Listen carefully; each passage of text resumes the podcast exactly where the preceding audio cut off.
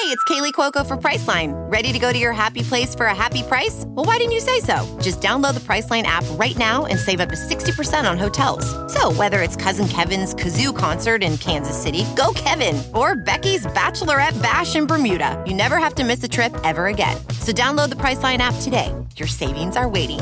Go to your happy place for a happy price. Go to your happy price, Priceline. ACAST powers the world's best podcasts. Here's a show that we recommend. What is the briefing room? It's a behind the scenes look at how the criminal justice system works and the lives of the people within that system. If you love true crime, well, these are the real people who do the job every day of making sure justice is served. Hi, I'm Detective Dave. I'm Detective Dan. Together, we have decades of experience in local law enforcement, a profession that we think is often misunderstood. So, we're going to explore how to do it right, and we won't shy away from when it's done wrong. These are stories you'll hear nowhere else unique, frank, and unvarnished. From the team that brought you Small Town Dicks, this is The Briefing Room. Episode 1 drops on August 30th. We'll meet you in the briefing room. ACAST helps creators launch, grow, and monetize their podcasts everywhere. ACAST.com.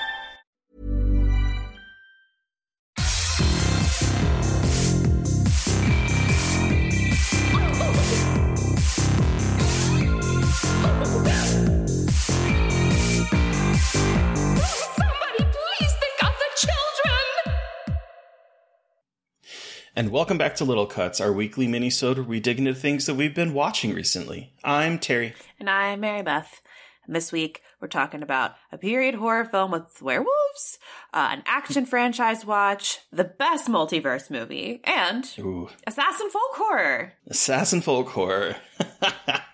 I mean, Uh, am I wrong, bro?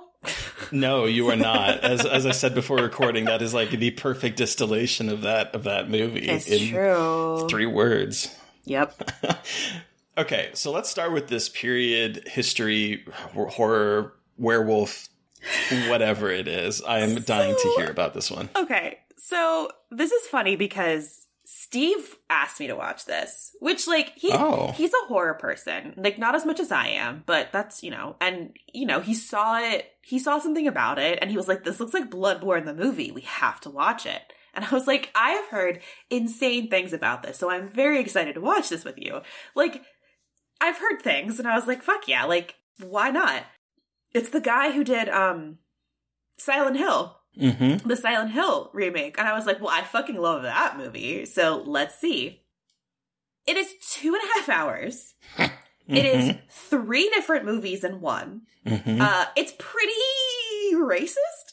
Did you see what it is? oh my god, I did. I got so excited to talk about it. Talking about talking about Brotherhood of the Wolf. Yes. Jesus Christ, I cannot fucking believe it. We do that so often. Oh, I both know. of us. It's so I- funny. I'm like, as often as we fucking do this, it's like we just forget that we, We're so excited oh, to talk about the movie. Um, but this is Brotherhood of the Wolf from 2001 by Christophe Gans, who I said directed the Silent Hill reboot. Um, this is.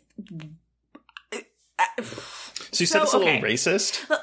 Yeah, so let me set the scene a little Mhm. bit. So this takes place in 19th century France, and when I tell you this is about French aristocracy, the outfits are fucking and the wigs, like the costume design and the like the set design are incredible. Like it is so over the top campy and it's it's incredible. So it takes place in, in 18th century France where a knight and his in the description Native American friend Manny are sent by the king to um the Gévaudan province, uh, province to investigate the killings of hundreds by a mysterious beast. And this is actually based on a true story. True The story. beast of, beast of Gévaudan was a real thing that happened and it's an unsolved mystery. Like something Mhm. killed hundreds of people in France in the 18th century.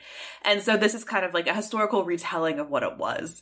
And what it was was not what I expected. Um, I thought it was a werewolf movie. Uh, sorry everyone, spoilers. It's not a werewolf movie. Oh, it's not? it's not a werewolf movie. Oh. Is inc- so I will say it is incredible how they they they they make it feel like a werewolf movie when it's not actually a werewolf movie. But um Manny plays an indigenous person who also knows martial arts. This is a martial arts movie Uh-huh, also. I didn't know that. And there's like extended sequences of um Manny who is played by Mark Dacascos. um Mark Dacascos was in like John Wick 3. Um Oh, he okay. Was hosts like, I don't know who that MasterChef. He's in a bunch he's in Cradle to the Grave. Yeah, he's like in a bunch it's like wild. But he's like a martial arts person. So they have him in a 18th century period horror film doing martial arts in like these slow-mo action scenes. Oh, Iron And Chef.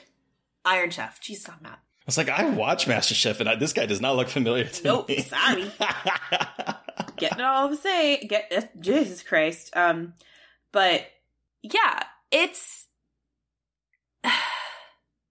I applaud it for what it's doing, but it does not land for me in the way that I think it lands for a lot of people.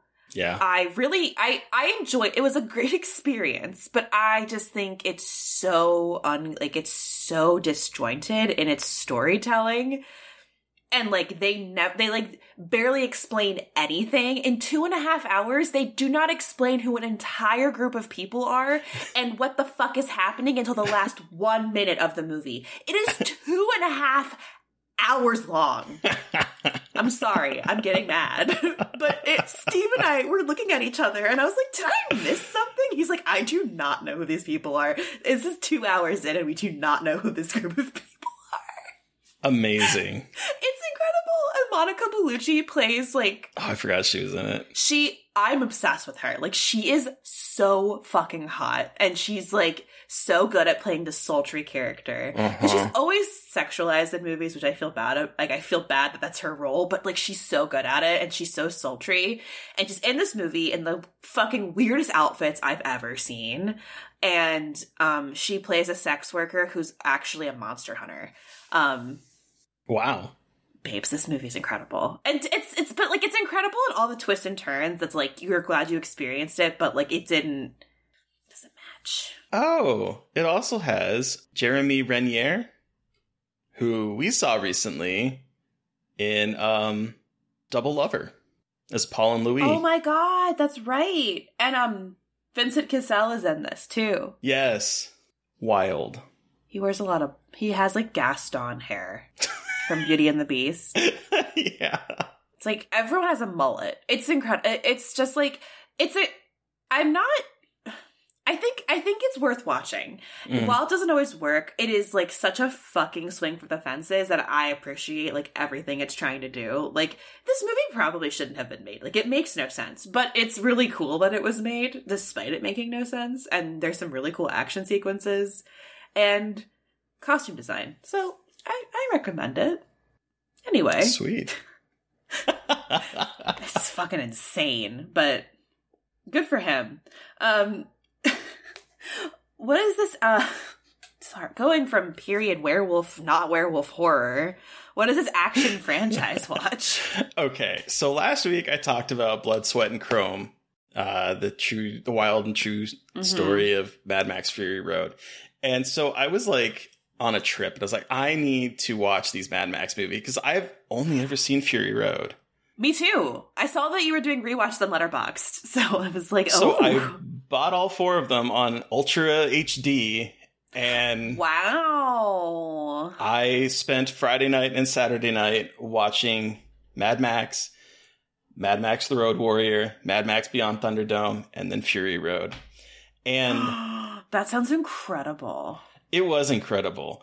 And you know what? Each movie is actually quite good in in particular ways. Uh, I mean, I'll talk about the third one uh, because that one's a, a mess. But so Mad, the original Mad Max. It, okay, what surprised me about it, watching him going from it, is how like over time it feels like the apocalypse is or the post apocalypse is like just getting worse and worse. Because like the first one kind of feels like it could almost be right now in a way. It's it, there's just like a lot of there's like cops and there's like people racing on the road and doing horrible things and the cops are almost vigilante trying to track them down. Someone gets out because of justice un- un- not being served, and Mad Max goes like after them and then kind of doesn't. And then, spoiler but I mean, if you've seen, if you know anything about these movies, his wife and kid are murdered by the, the motorcycle gang. And that is like the breaking point, And that's when he just goes off in town. And the first movie is like, ground more grounded and pure car exploitation. Like it came out in 1979 and it feels of that era. It feels like it's Oh, okay. pure car exploitation explo- exploitation of like fantastic stunts, crazy stuntmen doing wild and insane stunts and just violence and car love and it, it was a lot of fun. I mean it Hell yeah. fun, maybe not right the word right word, but it was definitely felt like it kind of felt like the movie that I think Quentin Tarantino was going for with his uh what was that one called that he did with uh Robert Rodriguez? Uh, Death Proof? Yeah, Death Proof. Like I could see Yeah. hints of this in that movie. And then the Road Okay. Warrior, which um, I'm just going to go through most of these just briefly, but the Road Warrior came out in 1981 as a sequel, and it embraces like early 80s punk aesthetic meets gay club. Love that. The villains all look like they're heading to like a fetish club or some wild punk show or an orgy or all three. You don't really know. The night, you, the night is young. The night is is long. young. They have like what kills me is they have names like what is the the killer's name? They're the big guy. His name is the Humongous, and he is Sick. um this guy that is wearing like a leather bondage outfit almost. Here, I'm gonna put a, the IMDb I'm page for him. scrolling through. Yeah, I'm scrolling through. with like a Jason mask. Oh, okay. I see. I can definitely see like Fury Road and Mad Max too. Oh, some of the absolutely. Absolutely, I would say that uh, Fury Road definitely is pulling Wow, we cannot see shit. Uh-uh. Oh yeah, that's that's the humongous. He's wearing Good a Jason mask with like fucking bondage, leather He bondage looks gear. like he's about to beat the shit out of someone, but like in a sexy way. mm-hmm. Yeah. Well, and Oh what, god! okay, so wait, what? I'm so sorry, but look at that butt. Oh, I know, I know. I'll post these. Pho- I'll post these photos on Twitter. like we could edit this out, but I need everyone to see this photo, so I'm not gonna like we're. Well, Terry, you're editing, so I guess it's kind of up to you. but Oh, I'm I keeping tweet- this in. because it's so fun. It's got people running from fire that's like shooting down, plus this guy in like fucking hot pants with his ass cheeks hanging out in bondage Mm-hmm. gear. It's incredible. It's the best thing I've ever seen. Well, and what surprised me about these first two movies in particular is that, um, yeah, they're on the the villain side, but like they have relationships that are seem queer. Oh hell yeah! um, and no one questions it. Like at one point, um, in in the Road Warrior, uh, one of the villains is lover question mark. I guess sort of. I'm not really 100 percent sure the the dynamics between them are, but like he gets killed and he is very upset, and so the man, the humongous, says, "We've all lost someone we loved. You'll get your revenge." And so like there's there's aspects of it that is like embracing sort of a queer aesthetic and also maybe queer love in a way that does not feel judgmental outside of the fact that they're on the villain side, but like no one questions it. It's not like a thing. And I love that. Feels very Fist of the North Star. Have you ever watched Fist of the North Star? Mm. Okay, it's um, it's anime. Oh, okay. but it's like it's got a lot of uh hold on when did it come out before i say anything because it was a manga 1983 to 1988 so i wouldn't be surprised if maybe george miller pulled a little bit from it because it's like post-apocalyptic people driving a lot of cars and shit and like fighting each other and it's got like homoerotic undertones they're all wearing like bondage gear and fighting each other and like Yeah. all muscly and shit so it's very I like Vista of the North Star, but it's wild. But it's Wait, when did it come out? 19 it's a it's um an anime series that came out in the 80s Okay, because this one came out in 81.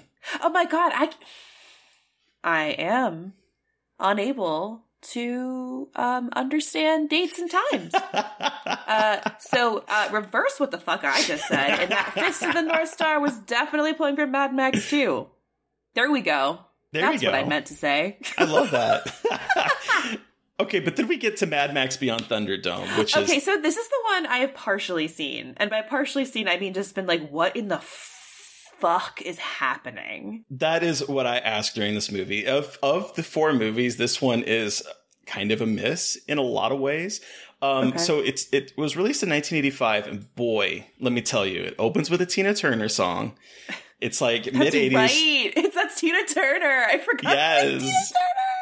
Yes, she the mid '80s is just flooding over me with this opening, and there's this really cool overhead shot where like the and it definitely feels like he uh, like was taking from this when he did Fury Road. Which is really cool. O- o- um, overhead shot that is like zooming over a desert, and it just the camera just zooms over camels, and it turns out that that camera is like a gyrocopter, and he's like oh, attacking Mad Max. yeah. And it's just really Okay. kind of cool thing. And Mad Max in this one has Braveheart hair. It's Mel Gibson in a Braveheart hair wig, and it's horrible, and it looks so terrible. Oh wow, that really is terrible. It's like a mul- it's a full mullet. It's so bad.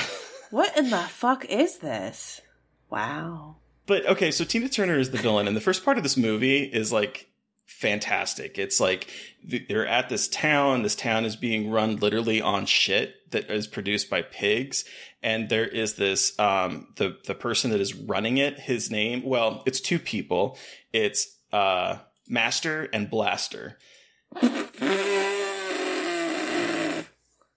Sorry, that was not good on the ears for anybody, and I apologize. Yeah, so there's Master and Bla- the Master and Blaster, Master Blaster, and the Master is um, a little person played by Angelo Rossitto, who, funny enough, was born in Omaha, Nebraska. Oh, huh. Yeah, in like 1908, and he was in a bunch of. Um, I think he was in Freaks. Um, he was in Yes. um, a Lon- couple Lon Chaney movies. So Ooh, like he, he, was his. in um he was apparently in something wicked. This way comes, oh, oh, okay. According to Letterboxd. Um, so he plays the master, and he literally rides on the back of this hulking brute called the Blaster. And so together Oh. they're Master Blaster, and they run the Undercity that is like run on pig shit. And Mad Good Max has to go like kill the Blaster because Queen Tina Turner is like, no, I'm running this town, not not the people down below. And so it's like this class warfare thing going on about the people working in shit and the literal they're like mm. literal in some ways slaves and like slave labor is working to build this this city that she is running literally above perched above everything. So there's definitely like a class dynamic thing going on here. And then it leaves that and it turns into like the Lost Boys, where Mel Gibson's Mad Max becomes like the savior to a bunch of kids who lost all their families in a plane crash and have just lived in a little oasis. I don't know. It's really bizarre. What? What did you just say to me? I know, right? Right? But I mean, Tina Turner is queen. She literally has someone that plays mood setting music. At one point, when Mad Max is going to tell the story, she's like, "Hey, you need to play something more more sad." And so he t- starts playing a saxophone as like a sad tune. Like she has mood setting music, someone to play for her, That's and that's amazing. Wow. Wow. And then we get to Fury Road, and y'all, is the best. I, I can't really say anything. It's perfect. It's a perfect movie. It's a perfect It is movie. a perfect movie. Um, I watched it and I was just as amazed at the stunt work. I'm just amazed at the colors, the, the, the cinematography, the stunts, the everything. This is a movie that should not exist. And it is obviously, I mean, it's the best of the Mad Max movies. They're, they all p- pale in comparison to it. And it's probably the best action movie I've ever seen. So loved it. But that's my, that was my wild journey through the Mad Max world. That sounds incredible. I really want to watch them now. I recommend it. Yeah. I recommend it. been meaning to. So this is going to push me that way. And I think Steve wants to watch them too. So And you, you said you had never seen I've never, I've only Except seen for Fury, Fury. Road. hmm Imagine if I hadn't seen Fury Road. We'd be stopping this recording and there'd be no little cuts this week because I'd be like, no, we're watching it. It's like that and the thing are the movies we put on all the time. Such a good movie. Yeah. God, it's so good. I know, it's so good. And I I actually thinking about Fury Road. I'm just like, fuck, I want to go watch that right now. girl, I had I don't think it's been years since I've since I've seen it and I sat down to watch it. Yeah, it's not I don't know why. I don't I don't I guess I don't revisit movies a whole lot anymore, That's but fair. I don't usually either, but it's Jesus. That's ugh, But I'll tell you, I was done and I was ready to start over from from that Right? first from the opening because it just it's such a perfectly executed movie.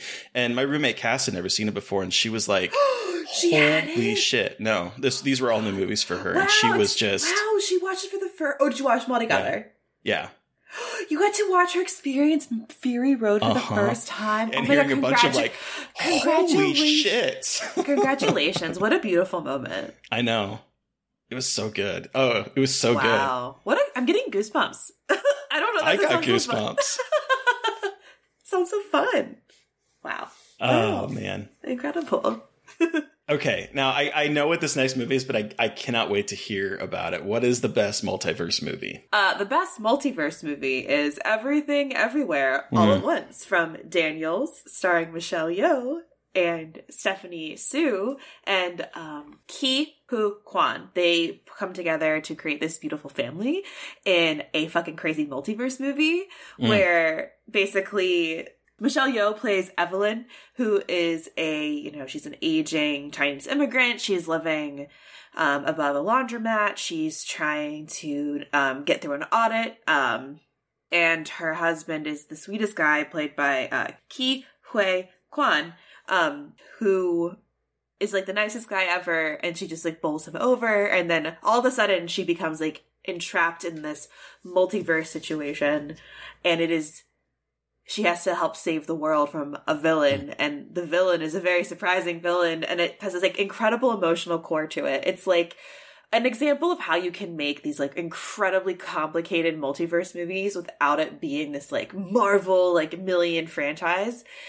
And it's all about a family. It's about a chinese family. It's about the relationships between like mothers and daughters and mm. also between husbands and wives and it has so much going on in terms of what it's tackling for Evelyn in terms of investigating her own kind of like emotional issues because in every universe she has in almost every universe she knows her husband in some way. So like they're never and it's this really interesting look at like what she didn't bring to the marriage and appreciate and also what she doesn't uh-huh. appreciate with her daughter. Oh, through an incredible movie where she has like hot dog fingers and like there's butt plugs and like martial arts! And it's just like this beautiful film that's so ridiculous and it is the most incredible experience i've ever had. Like it, I w- was so fun. I went to the alamo drafthouse for the first time. I was eating pizza and mozzarella sticks on top of this it was a great like that just enhanced my experience I gotta ask, how was how was the Alamo Drafthouse? It's really so it's brand new in DC. Like it just opened a couple months ago, and it was really it was really nice. Our service was weird, but it, it was like just like a mm-hmm. misunderstanding.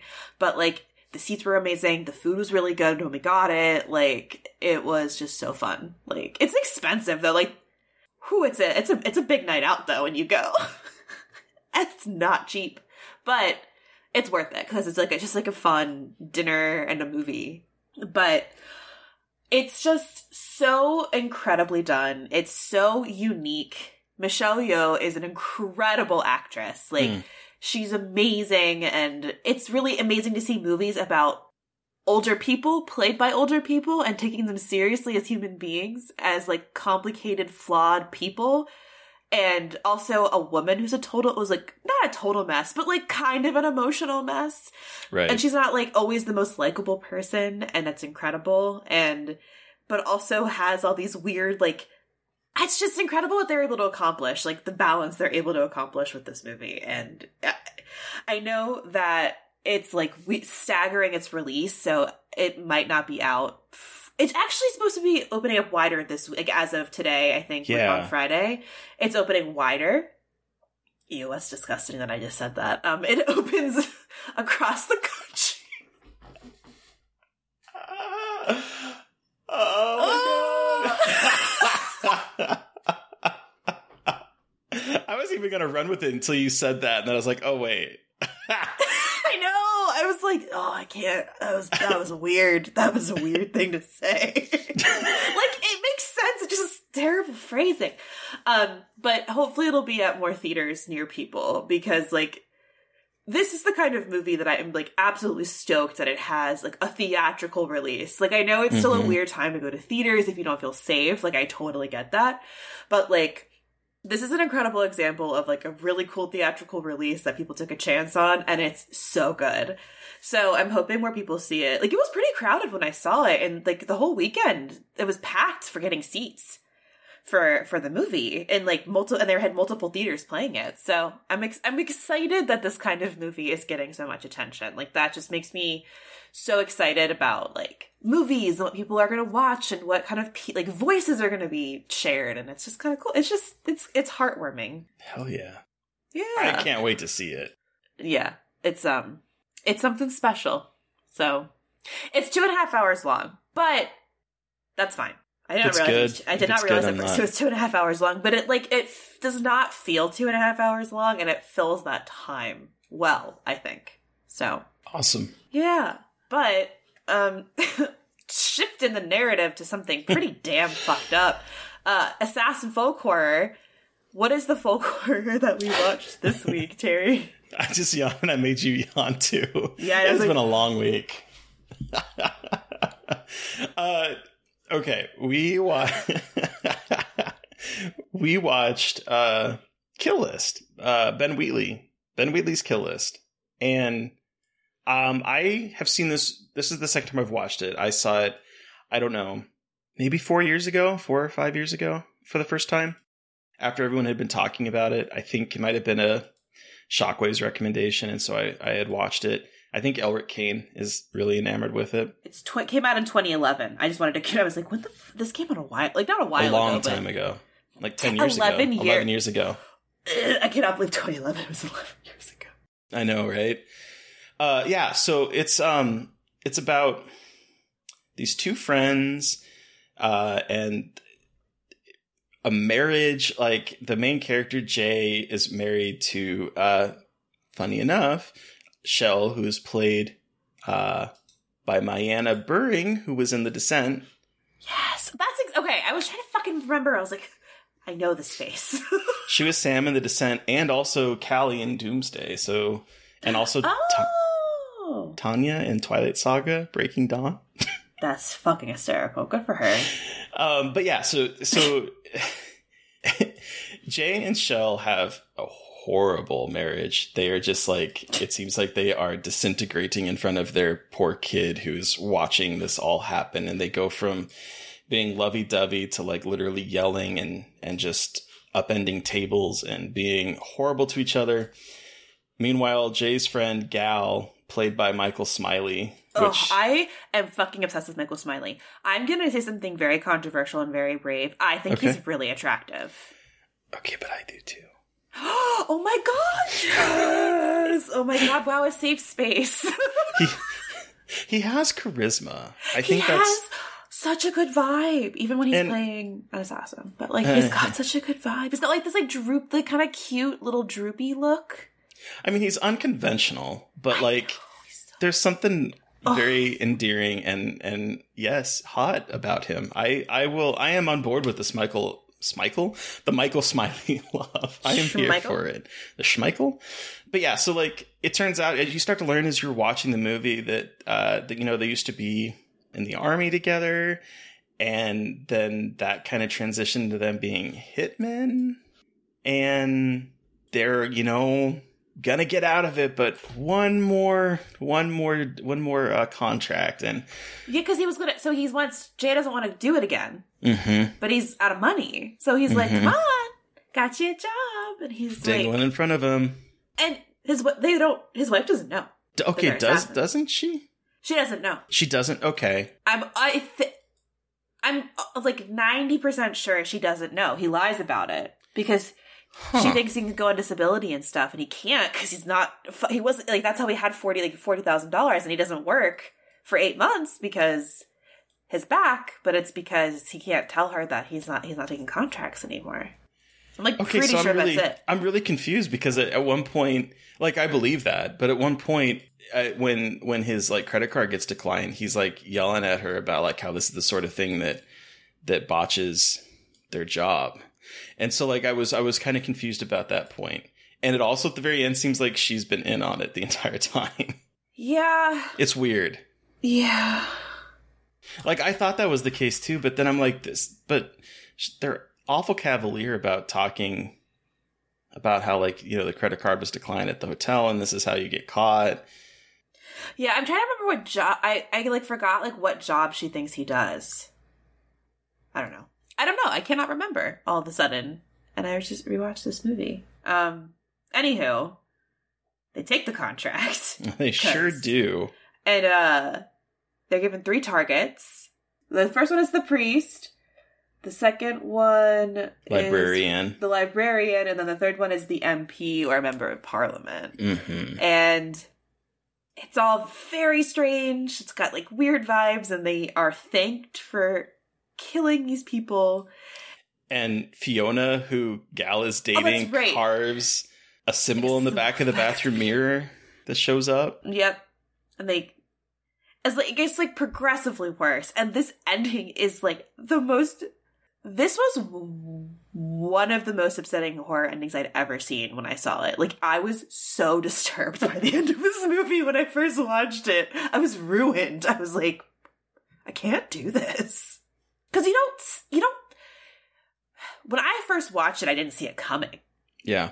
You know what I mean? Like it's Mm. very it's like when Fiona carves the symbol into the back of the mirror, like obviously weird things are happening, but like it doesn't it's so bizarre and off-putting, but it's not necessarily like you don't expect it to turn into this like cult human sacrifice situation. The horror aspect is very subtle in the beginning, Yeah. and I like the way that it just gets more and more so. And the same time as like their mission becomes more horrific, like the librarian.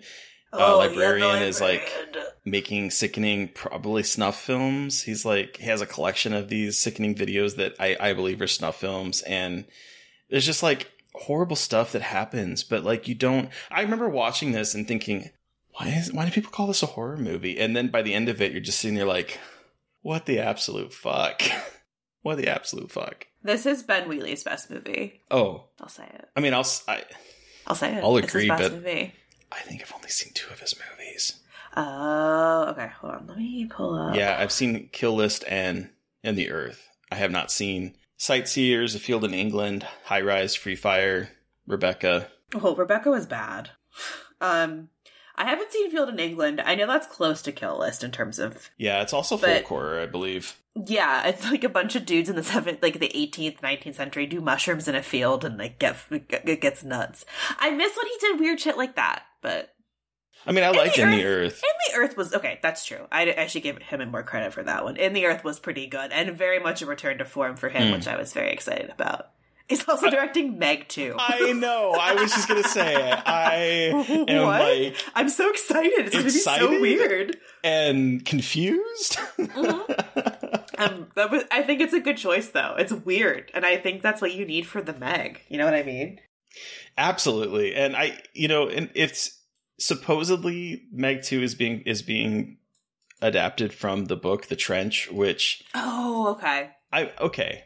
Full disclosure, I have read every single one of the Meg Meg books. Oh my god, incredible! They're not good, Uh, but they're shark they're shark books. And there was a time in Terry's life where I would find any book that had anything to do with sharks and I would I would read it. Wow. And so I got sucked into the Meg. But I do think the trench is actually quite good because it has like aspects that Terry loves. It's underwater. It's in an underwater lab on the bottom of the ocean. That's like peak Terry right there. Anything that is in a lab underwater, Terry's here for. And so it's like and I don't know why I'm just like talking third person, but here we are. It's it's today. I'm, I'm vibing with it. I like it. Keep going. but yeah, so I'm I'm really confused and excited that he is directing Meg 2. I know. Back to the kill. Back to kill list. uh, it's one of my favorites. Like one of my favorite horror movies, and like not. A, it's like a top, maybe top like twenty, but still, I think it's an incredible movie that like really fucking pulls the rug out from under you, and it still shocks me when I watch it now. Like I know. Oh, yeah. because like the first time I wa- well the first time I watched it, I watched it with my dad. Um, it was like 2013. I don't know. It was like pretty soon after, like a couple years after it came out. He was like, because this was my dad and I were still talking. Obviously, when I lived with my dad at this point, and like we would watch a lot of horror movies, and he he would be on like Bloody Disgusting and stuff. Like he was up on horror news, which was Mhm. he like, oh, I heard about this really fucked up movie called Kill List. Let's watch it. And I was like, hell yeah, I love fucked up movies. And so we put it on. He fucking hated it, and I loved it. I was like, but this is the problem with watching movies with my dad and his wife because they they make fun of things like if they don't like it, Mhm. and it, that was annoying. But the ending shut them up, which was great. Um, Yeah. The Oh, the thing that's that stood out to me this time though was the dinner. There's the dinner scene, oh yes, and it is so incredibly awkward, and it's like just it just even before a movie gets horrifying, it that is a horrifying a horrifying moment of them just like getting drunker and drunker and things that no one has been saying are now like coming to the surface. It's like, oof. Well, and like I really love. I tweeted this before this started. I was like, "Kill it." What did I tweet? I can't even fucking remember. It was Kill is a masterpiece that uses folk horror to examine both masculinity and the love between two men who met under violent circumstances. In this essay, I will. Mm-hmm. Absolutely. because like I this time watching it was like really enamored with this representation Oh, yeah. of like a brotherhood and friendship in like a very interesting way, and I admire that because like like you know with horror it's it's not super common to see these kinds of complex male relationships that are friendships that are both like positive and terrible and it's so cool to see that and i think the two of them really play well together. Like they feel Mhm. like friends. Like their chemistry is absolutely. incredible. So at the end when he has to fucking kill michael smiley it's like i can't do this. It's terrible Oh, but the scene where they're running through the tunnels is like a top 10, like, make me oh, shit Oh, my so pants good. moment. Top It's 10 so good. shit my pants. So good. Does so much with so little, and I just love it. This movie's fucking incredible. It really is. Like, this is a really random thought, but like, if I, I know like Ben Williams made a lot of movies, and they're like not terrible, but they're not all great. But the fact that he made this movie should like just be an accomplishment enough for him. I'd be like, if I this happened to me, I'd be like, oh cool, I don't give a fuck. I'll, I'll make more movies, but I don't give a fuck about what they're Right. like. I made Kill List, so that's I all made that fucking kill List. What have you done? exactly. It'd be like, I don't have to make any more movies. Like financially, maybe, but like personally, emotionally, I'd be like, I don't need to do anything else for the rest of my life. Yeah. Anyway, that's my thought about that. um. So okay, so what are we watching for our next installment in folk horror? I'm having a very good time watching folk horror. Like this is a very I am too. it's so broad. I didn't realize how broad it could be. So it's really fun to talk about. Like, it feels like it's a little bit more different than like Giallo, which gets kind of repetitive and things like that. It's kind of cool to have this. So, what are we watching next week for our continuation of folk horror?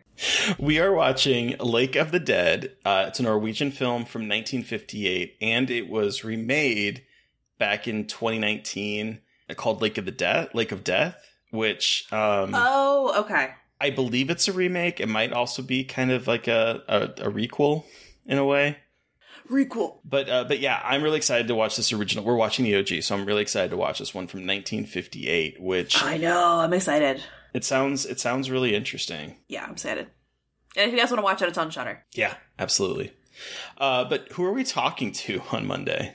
We are talking to Max Booth III, who is the writer of We Need to Do Something, which was adapted into a movie last year, and the upcoming book Maggots Screaming. And we are chatting with him about Tales from the Crypt Demon Knight, where Billy Zane is the sexiest he's ever been. And Jada Pinkett Smith is a final girl. And we find out what maggot screaming actually sounds like. We do. It's an incredible revelation. It was horrifying. Yes, it is horrifying. I never want to eat Rice Krispies again. Oh, I know. Jesus Christ. So gross. um, oh, God. Jesus. Terry, I forgot about that until just now. Fuck you. What can I say except you're welcome? Oh my god, wow, what a good song. Anyway, okay, Dropping guys. you've heard- you know. you guys have heard from us this incredibly chaotic episode. Um, we want to hear from you. Did you watch something that we watched this week? Do you have suggestions for things we should watch? Let us know. Send us an email, scarredforlifepodcast at gmail.com. Or follow us on Twitter. I'm at MB McAndrews. And I love the way you're saying this, but I'm at Gayly. Dreadful. and of course, follow the podcast at Scarred Podcast on Twitter. and throw out some reviews, some ratings. Make sure you're subscribed. On the American iTunes store, we're at 92 ratings and reviews. Can we get that to 100? That would be amazing. oh my god. Please? Please. Please. I'm gonna I'm offering found footage recommendations for all reviews. All the time. So the offer still stands. Um but thank you to Eric Power for artwork. Thank you to Sean Keller for our music. Thank you everyone for listening. Please stay safe out there. Most importantly, stay creepy. And until next time.